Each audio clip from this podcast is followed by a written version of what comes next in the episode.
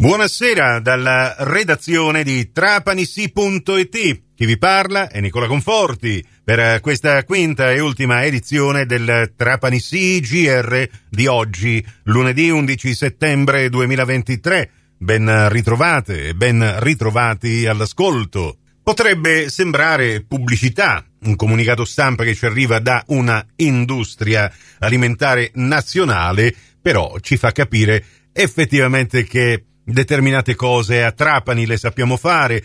Ieri eh, abbiamo partecipato con una bella diretta uh, Facebook all'ultima serata della rassegna Rosso Aglio e Bianco Sale organizzata a Nubia dall'amico Paolo Salerno e sarà una coincidenza. Questa mattina da Roma ci arriva questo comunicato. Il gruppo Fini lancia la nuova linea di pasta fresca ripiena Nuove tradizioni, pensata per stimolare la curiosità del consumatore a tavola. Sette ricette con gusti e abbinamenti ricchi e golosi che prendono ispirazione dal patrimonio gastronomico regionale italiano. Fini è un brand di pasta fresca con oltre 110 anni di storia che vanta nel suo pastificio in provincia di Modena una produzione di oltre 4 milioni di chilogrammi annui e nel 2022 ha rilanciato la sua gamma di pasta fresca antica bottega all'insegna del gusto e dell'italianità dei sapori. Per il 2003 sono sette le nuove ricette di ravioli che Fini propone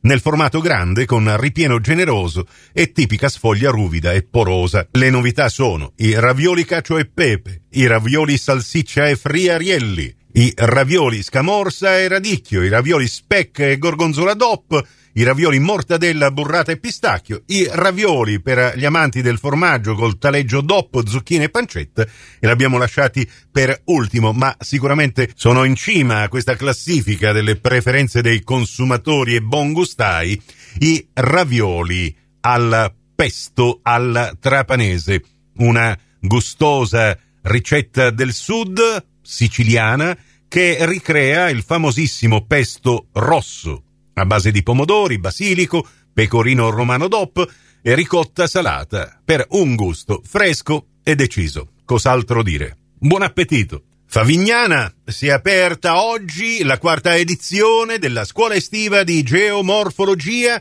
ecologia e biologia in ambiente marino e insulare, organizzata dall'Istituto Superiore per la Protezione e la Ricerca Ambientale in collaborazione con l'Area Marina Protetta Isole Egadi e col patrocinio del comune Egadino. Un'iniziativa rivolta a studenti magistrali, dottorandi, ricercatori e tecnici impegnati in campo ambientale e marino costiero, zone in cui sono maggiormente visibili gli effetti dei cambiamenti climatici. Lo scopo dell'iniziativa è quello di favorire conoscenze ed esperienze con la nascita di idee innovative e intuizioni volte proprio al miglioramento della vita quotidiana, sia per quanto concerne gli aspetti pratici che dal punto di vista della qualità ambientale. Sport, scacchi. Sono tre i podi conquistati dalla Lilibetana Scacchi al sedicesimo campionato regionale giovanile a squadre